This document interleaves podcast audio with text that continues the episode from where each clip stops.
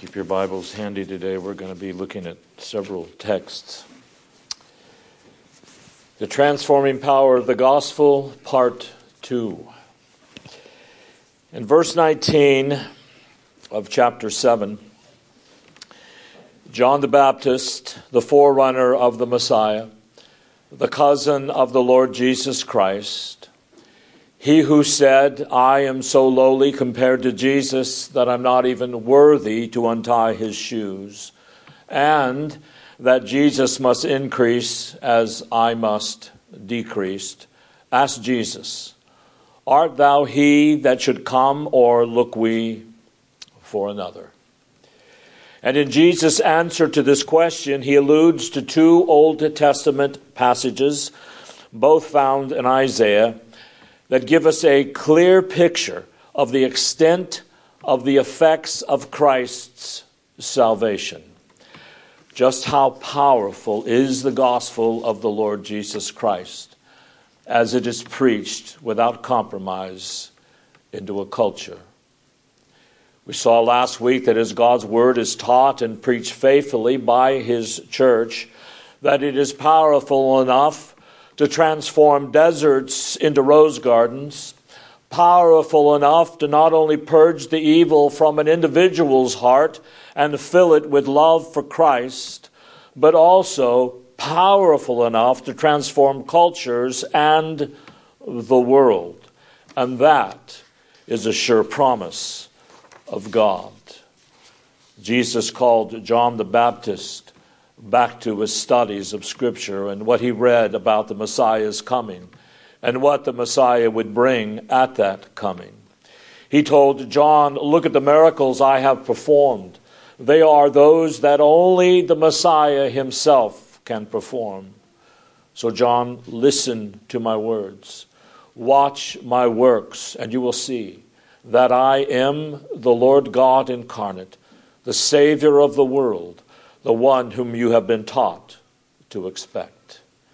John, who at this point was in prison for his powerful preaching and for calling the tyrannical civil rulers to repentance and righteousness, sends his disciples to query of Jesus, are you the coming one, an Old Testament term for the Messiah, or should we continue to look for another? And Jesus tells them, go and tell John what you have seen and heard. And then he quotes from Isaiah thirty-five and Isaiah sixty-one. The blind receive sight, the lame walk, the lepers are cleansed, the deaf hear, the dead are raised, the poor have the gospel preached to them. Look at the miracles I've performed, John. All of them resulted from the fact that I came to fulfill the prophecies of Isaiah. Now, John knew the Bible, and Jesus was certain that John would realize from his quotes the irrefutable proof that he was indeed the Messiah, who not only brought grace and mercy to his chosen people, but also vengeance to his enemies, those who refuse to believe the truth and continue in their reprobate, rebellious ways. In Jesus' salvation, an allusion to Isaiah thirty-five and sixty-one, we're not only given irrefutable proof that Jesus is indeed the Messiah, but we are given a clear picture of how far God's salvation affects the created order. Let's read Isaiah thirty-five and see the victory of Christ that is promised to his covenant people. Isaiah thirty-five.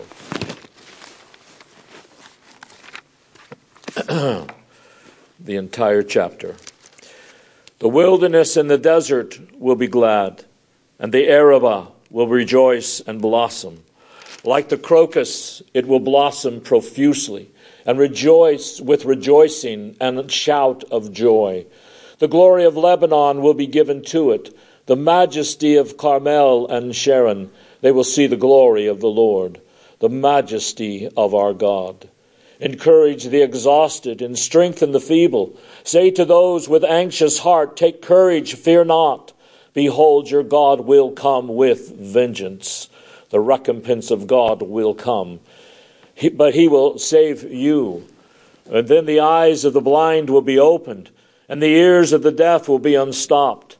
Then the lame will leap like a deer, and the tongue of the mute will shout for joy. For waters will break forth in the wilderness, and streams in the Arabah.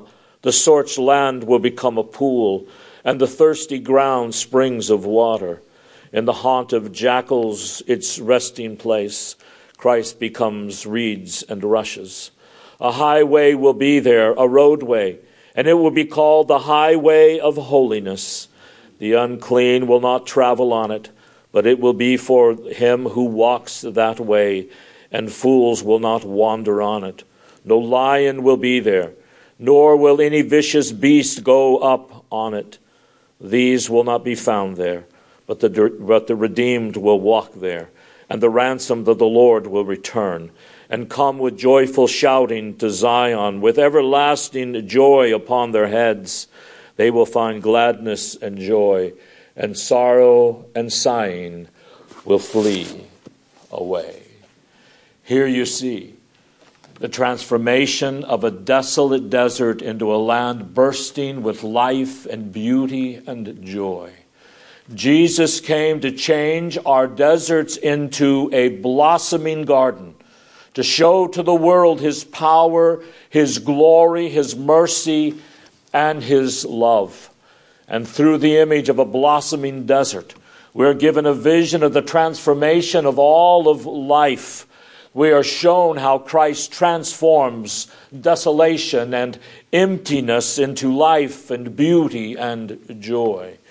And in this prophecy, beloved, we can see that this transformation is not simply of individuals. It is a transformation of cosmic proportions. It is a salvation that affects every area of life, spiritually, socially, physically.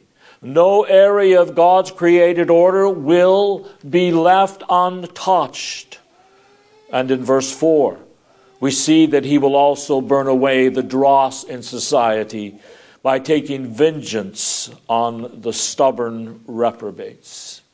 Jesus says, I have come to save my people in all aspects of their lives, but I have also come to destroy my enemies. Christ came to be a cosmic Savior, not just a to subjectively transform individuals, but to transform the entire life of mankind on this planet. Jesus came to transform and to save souls, yes, but families, cultures, science, economics, political institutions, the arts, the environment, our future. He came to save us from the destructive effects of evil, evil goals, evil ideas, evil behavior, evil motives, and to replace it with his peace and his beauty.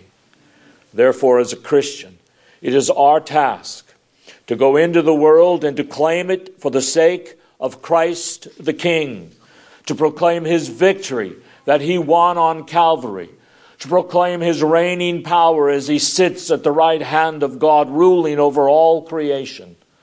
How does Christ transform and rule and reign?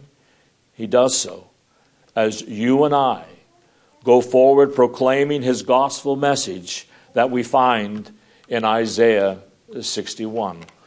Let's read that. Isaiah sixty-one, verses one through six.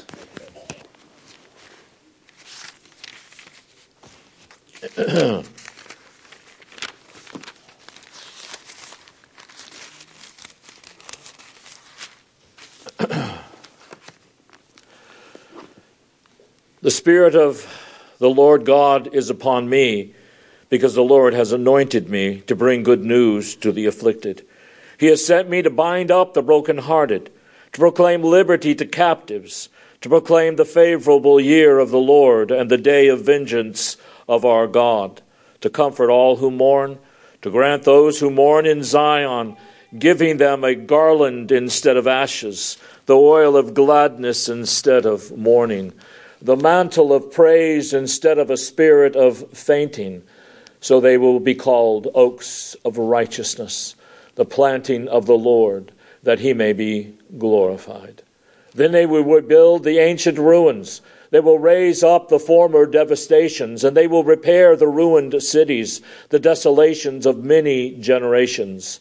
Strangers will stand and, and pasture your flocks, and foreigners will be your farmers and your vine dressers. But you will be called the priests of the Lord. You will be spoken of as ministers of our God. You will eat the wealth of nations, and in their riches you will boast. So, what is this gospel? It is the power of God unto salvation. Jesus alludes to Isaiah sixty-one several times throughout his ministry. So what is the gospel, though? That when the poor have it preached to them and they believe it, their life is changed. The word for gospel in the Greek is the word from which we get the word evangel or the word evangelical. And Isaiah uses the word four times in his sixty-six chapters. But when you look at these four references to the gospel in Isaiah, you do get a detailed view of what the gospel of God really is. Jesus said, he came to fulfill the gospel. So it is absolutely essential that we have a good handle on it, because if our culture is to be transformed, we must bear witness to it, believe it, and preach it in its full context. So let's look at those four places where the gospel is explained in the book of Isaiah. Take your Bible and turn first to Isaiah forty. And we'll read verse one. The entire context is important, and I'm going to tell you something of that context, but it is the verse I want you to see.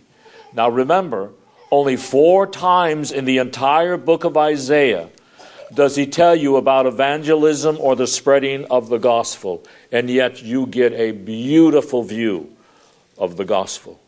In Isaiah forty, verse four, he says, "Get yourselves up on high, mount of, mountain of Zion, bearer of good news. Lift up your voice mightily to Jerusalem, bearer of good news," or bearer of the gospel. "Lift it up, do not fear. Say unto Judah," and here's the gospel, "Here is your God." As far as Isaiah is concerned, that's the gospel. Here is your God.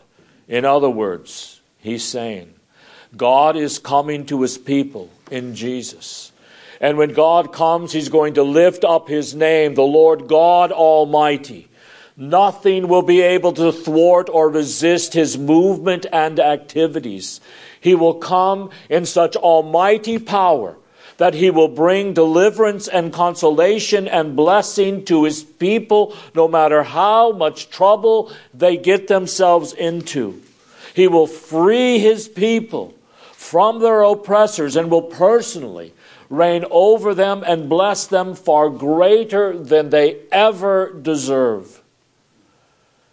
And as powerful and mighty as he is, nevertheless, he will act as a tender and a gentle shepherd who knows how to take care of the weakest and the smallest of his flock.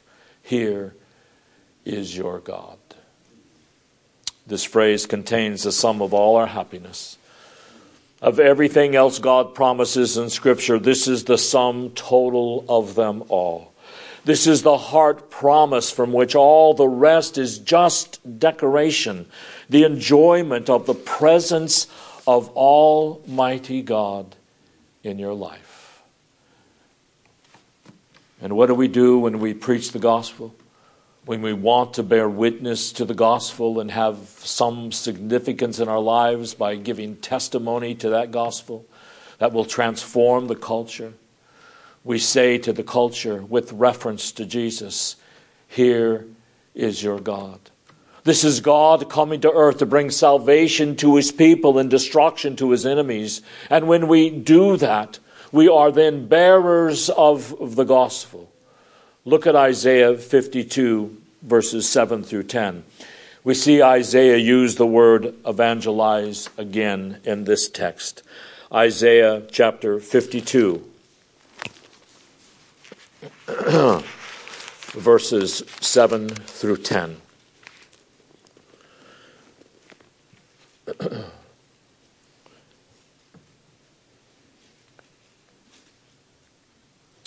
How lovely on the mountains are the feet of him who brings good news, who announces peace and brings good news of happiness, who announces salvation and says to Zion, your God reigns. Listen, your watchmen lift up their voices. They shout joyfully together, for they will see with their own eyes when the Lord restores Zion. Break forth, shout joyfully together, you waste places of Jerusalem, for the Lord has comforted his people. He has redeemed Jerusalem. The Lord has bared his holy arm in the sight of all the nations, that all the ends of the earth may see the salvation of our God. We see Isaiah use the word evangelize again in these verses seven through ten. Here it says, the evangelist, the people who bear the good news of the gospel, have beautiful feet. They are beautiful people to those who recognize the need for the gospel they proclaim. And when these preachers, these evangelists, these witnesses bear testimony to the good news that God reigns, peace comes to that people. Happiness and good things are lavished upon them. Salvation in the fullest sense of the word and the restoration of God's social order and complete health begin to take place in that culture and society when this gospel is truly preached. And what is this gospel? Your God reigns. God is king. Now, that doesn't imply that there was a time when he wasn't king and he didn't reign. It simply means, since it is a messianic prophecy, that in the Lord Jesus Christ, God manifests his sovereignty and displays that sovereignty and rules over the whole earth through the Lord Jesus Christ. And the goal of this rule, the goal of this reign of God and the Lord Jesus Christ over all of life, is that the whole world would see his salvation. That this salvation, this transformation of life, the turning of deserts into rose gardens, and bringing life and joy and health to that which is desolate, will not be confined to one nation, will not be confined to the subjective life of individuals, but that all the world, the entirety of all life on this earth, will see and understand and appreciate the rule of God, the purpose of the rule of God over all of life and the Messiah is that all the world might see and appreciate the salvation of our God. In Christ, God restores Zion. He comforts and restores his people. And he displays his saving power over all the world so that the whole world stands up to praise and admire the salvation that we have in Christ. That is what we are to work toward, beloved. That is what we are to pray for. That is what God has promised. That is what Jesus is alluding to in our text. That is what he is saying he came to earth to do. I am the reigning God in human flesh, and I reign for one purpose, that all the world might see the salvation that I have brought in myself. That is the promise. Do you really understand that, beloved? Because God has promised this, it will happen. No matter what is going on around us right now, this will happen. You must have faith in that.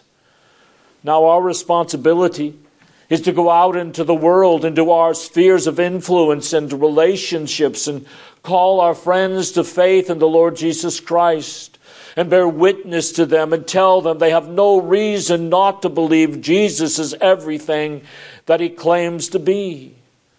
You say to them, all you have to do is listen to what he says in his word and study what he did and then pray that God will open up your heart and put down your rebellion and say to you, and say, I surrender, I give up, I give in. There will be no more rebellion on my part. The third time Isaiah uses the word evangel is in Isaiah chapter sixty, the first seven verses. This is another wonderful messianic, messianic prophecy and of high imagery. Turn to Isaiah sixty, and I'll read verses one through seven.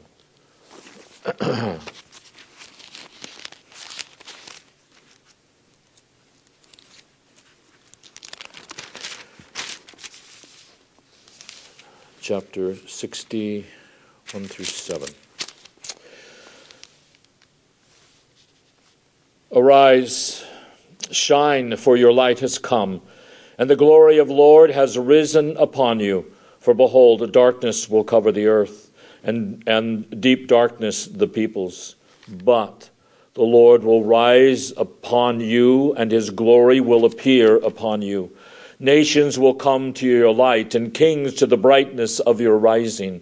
Lift up your eyes round about and see. They all gather together. They come to you. Your sons will come from afar, and your daughters will be carried in the arms.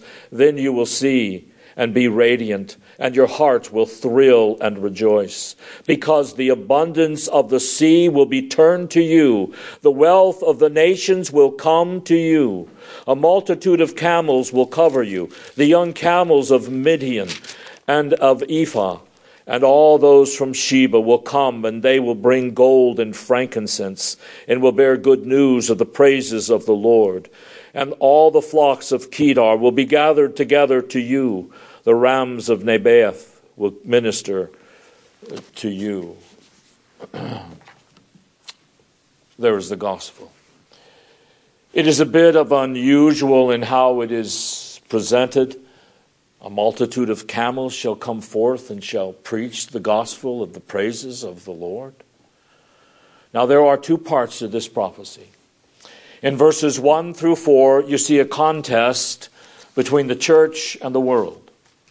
The world is a dark place, while the church is full of light and life. And yet under the blessings of God, converting the world, the world will be attracted to the church, and the world will be converted and drawn into this kingdom of life and light. And verses five through ten, we see that the world, now converted, will give its wholehearted and full support to the church. The church will not only be enlarged as God gathers his people in large numbers from all over the world, but the church will be greatly enriched as God causes the nations to be brought into the church. That is what this prophecy says here. Here is what the Messiah is going to do. He is going to so bless the faithful witness of the church that the world is going to be converted, the church is going to be greatly increased, and with that great increase of the church, the world is going to bring all of its wealth into the church to be used by God for the glory of God. So the gospel is the praise of God, and a multitude of camels bearing the good news of the praises of God. That, beloved, is a picture, is, is the heartfelt devotion of mighty, wealthy men of the earth, bringing all of their wealth on camels into the church to be used to the glory of God. And these camels, all of this wealth, all of this influence, are proclaiming that Jesus Christ is to be praised. Jesus Christ is to be honored. He is everything he said he would be. He is doing everything he said he would do. There is no reason not to believe that Jesus is the Son of God incarnate, the one whom the world was taught to expect as the Messiah of God. Then the last time Isaiah mentions the word gospel or evangelize is again in the sixty-first chapter, verses one and two, and I'll read those again. The Spirit of the Lord is upon me, because the Lord hath anointed me to preach good tidings, or good news, or the gospel unto the meek, or the afflicted. He has sent me to bind up the brokenhearted, to proclaim, to proclaim liberty to the captives, and to open up the prisons to them that are bound, to proclaim the acceptable year of the Lord and the day of vengeance of our God. There is so much here, but the point is simply this. The Messiah is the one who will proclaim and dispense all these blessings. He came to earth to proclaim liberty to the captives. That's the good news, that Jesus Christ came to set us free from tyranny, most of all to set us free from the tyranny of our own sin and the tyranny of the fear of death and the tyranny of the power of Satan. He came to proclaim it, and in proclaiming it, he gives it and he dispenses it. This is a powerful concept, that Jesus Christ sets people free from their, all their oppression as he proclaims liberty to them. In other words, as his preachers preached the gospel faithfully, in all of their weakness and flaws, the Lord Jesus Christ, the Messiah, proves himself to be irrefutable, everything he claims to be. The preached word and what happens to you during the preached word is your irrefutable proof that Jesus is everything he claims to be. Then, after alluding to these Old Testament texts, Jesus says this in Luke seven, verse twenty-three. This is a promise and a warning. Blessed is he who keeps from stumbling over me. This is a statement and a warning. This promise is just as needful today as when Jesus spoke it in the first century. And as long as the world stands, Jesus and his gospel will be a stumbling block to men. Not because his gospel is too abstract, but because it is too plain. Not because it can't be understood, but because those who hear it don't want it. It is going to be a stumbling block, not because it is not convincing and persuasive, but it is because those who hear it suppress the truth in unrighteousness. And if you are here today and you have never stumbled over the gospel, or in the past stumbled over it, but you believe it, it is not because of anything you can take credit for at all. It is only because Jesus, the Messiah, has transformed your desert heart into a rose garden, and he has established his rule in your heart. And he shepherds you home. He has set his Holy Spirit within you to bear witness to you, that his claims are true and worth believing. Now, I said from this text that the things Jesus said and did, Luke gives irrefutable proof for believing Jesus is everything he claims to be. Beloved, do you believe his claims are irrefutable? Are you doubting any of them at all? There is no reason for us not to believe and to submit to every single one of them. It is because many of our brothers and sisters doubt much of the gospel message that our culture is in the shambles that it is. As long as the majority of the church believes that God's salvation is individualistic and subjective, America will continue to deteriorate. As Isaiah, as Isaac Watts states in his great Advent hymn, Joy to the World, as most of you know, my favorite hymn, he, Christ, comes to make his blessings flow as far as the curse is found. As far as the curse is found.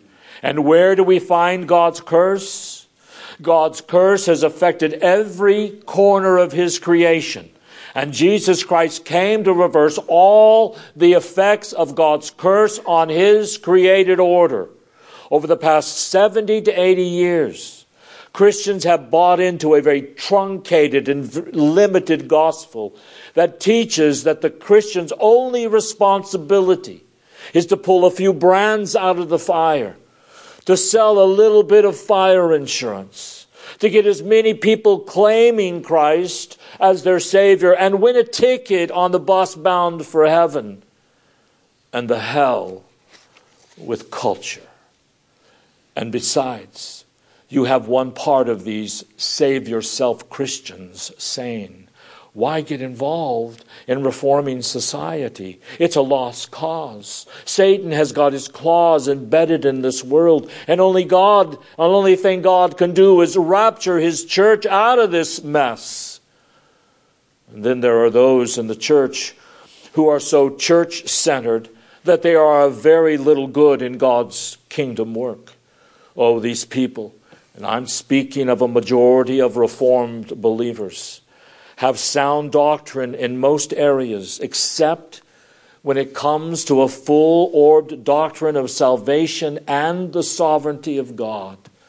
They teach that Christ came to bring salvation to individuals and to build his church, but it is a church with no power to reform culture, and therefore they do very little to make a godly impact on economics, politics, education, business, foreign policy, the arts.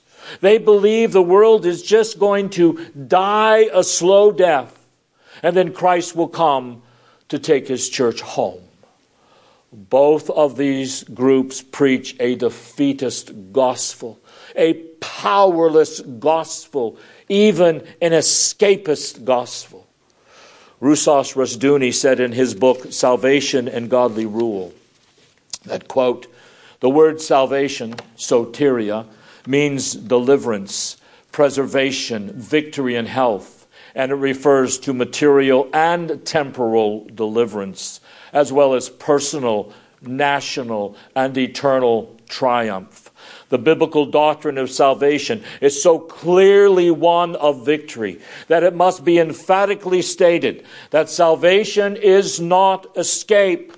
Escapism has been a dominant note in virtually all non-biblical religions, and I might add, in most politics as well. End quote. Beloved, this pagan idea of escapism seeped into the church about a century ago, and it has emasculated the church. Not only has the world sought an escape from their responsibility, but so has the church.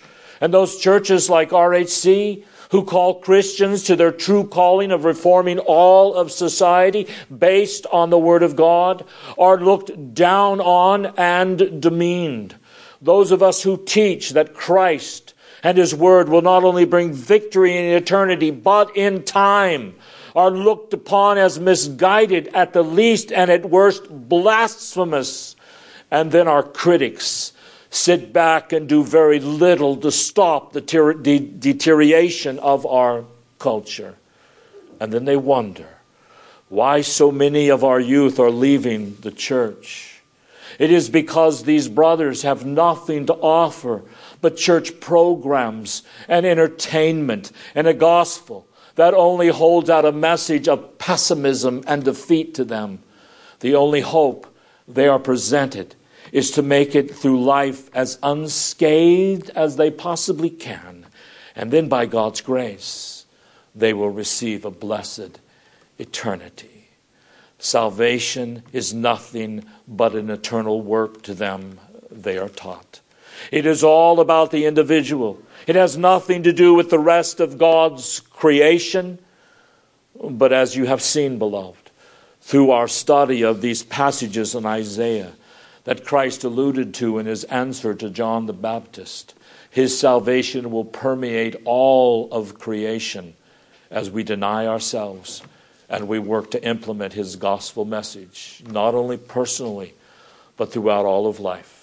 Victory over evil is promised over and over throughout God's word as we preach and teach and implement God's word in our lives.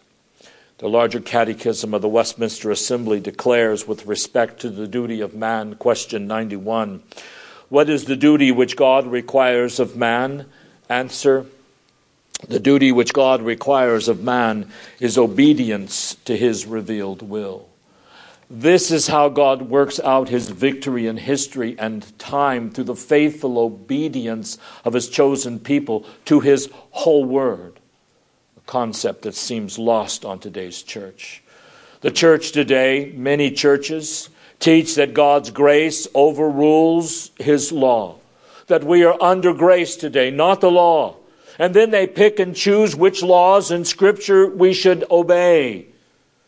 Preachers tell their congregations that the curses for not obeying God's law and the blessings for obeying God's law found in Deuteronomy twenty-eight are no longer a part of God's covenant promises today. But as you can see by a study of Jesus' Sermon on the Mount, I suggest you do that tonight. Not only is every jot and tittle of God's law for all generations, but so are his curses for those who disobey, and his blessings for those who by his grace are faithful to his law word. Those people, those nations, those individuals who prove themselves to be outside the covenant of God will receive God's judgment. And those of us who are covenant members of God's kingdom will also suffer the consequences of our unrighteous actions, although he will use those consequences to bring his people to repent and get back on the obedient path. Beloved, our Lord and Savior, our King, has called us to deny ourselves. But instead we continue to deny him. As I have told many of you over and over, if every Christian would just be faithful every day in the little things, God will pour his blessings on us and turn our deserts into rose gardens. Let me ask you, husbands and wives, how many of you are truly fulfilling your biblical mandate to put your spouse before yourself, to deny yourself and live for the other? You young people, are you really honoring your parents? Are you doing what they require of you without grumbling?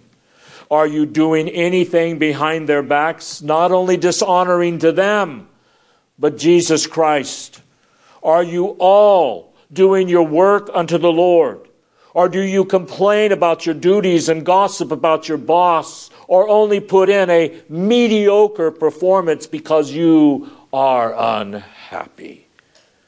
How many of you have spent and spent and spent and now find yourself in difficult straits? How many of you parents have regular family worship? Or do you let other things like private time, television, video games, or even work get in the way? How many of you have just, just can't seem to find time to read and study God's word, but you seem to have time to read other nonsense or spend time in other less edifying endeavors? How many of you read what's going on in the world, and instead of telling others of the hope you have in Jesus Christ, you just emit negativism? Are you denying yourself, or are you denying Christ? Are you striving to be faithful daily in the little things, or are you focused on yourself? Does your lifestyle demonstrate that you are denying yourself and living for the glory of God? You see, until we in the church do these things, relying on the promises of God like Christ was calling John the Baptist to do, beloved, we cannot expect God to rain down his blessings upon us. In fact, I am amazed that God has been as long-suffering as he has with us. In order to get a clearer, clearer understanding of why Jesus has called you into his kingdom and how you are to approach each day of your life in order to fulfill your divine calling, it is important to recognize that we are to do everything, everything in the name of God. This means that Jesus didn't leave the right hand of God the Father just to implement a correct way to worship him once a week or to give us a means to escape through some kind of rapture, but to instruct us in how we are to renounce the wisdom of the non-Christian cultural agenda on a daily basis and implement the whole of God's law word in our lives, and in doing so, bringing every area of life in submission to it.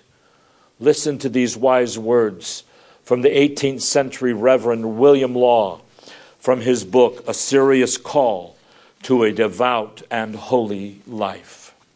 He wrote, "For the Son of God did not come down from above to add an ex- on external forms of worship to the several ways of life that are in the world, and so to lead people to live as they did before, in such tempers and enjoyments as the passion and the world approved. But as he came down from heaven, altogether divine in his own nature, so it was to call mankind to a divine and heavenly life, to the highest change of their own nature and temper, to be born again of the Holy Spirit, to walk in the wisdom and light and love of God, and to be like him to the utmost of their powers, to renounce all the most plausible ways of the world, whether it be greatness or business or pleasure, to a mortification of all their most agreeable passions in the enjoyment of God to all eternity," unquote.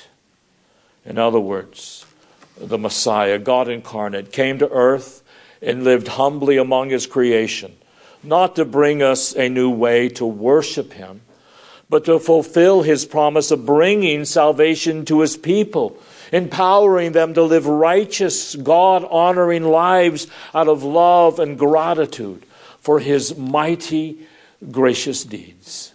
We were called to confront and reconstruct our lives and our culture according to the Word of God, and to defeat evil wherever it raises its ugly head.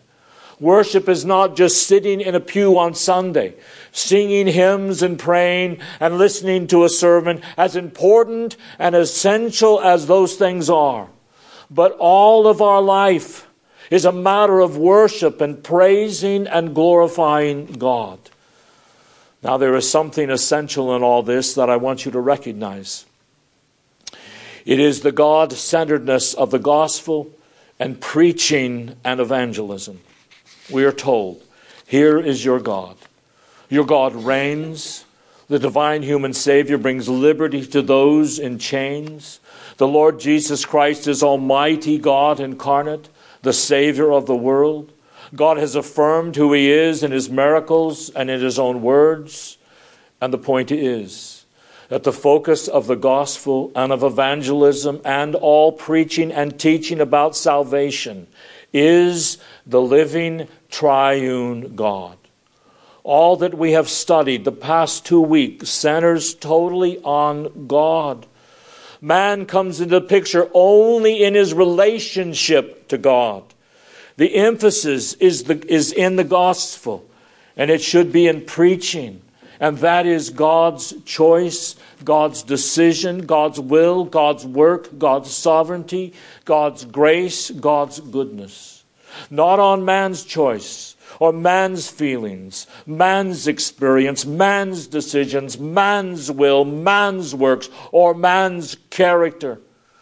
And that is what you and I must come to church for, not to hear about ourselves and how we can live a happier and more comfortable, satisfying life.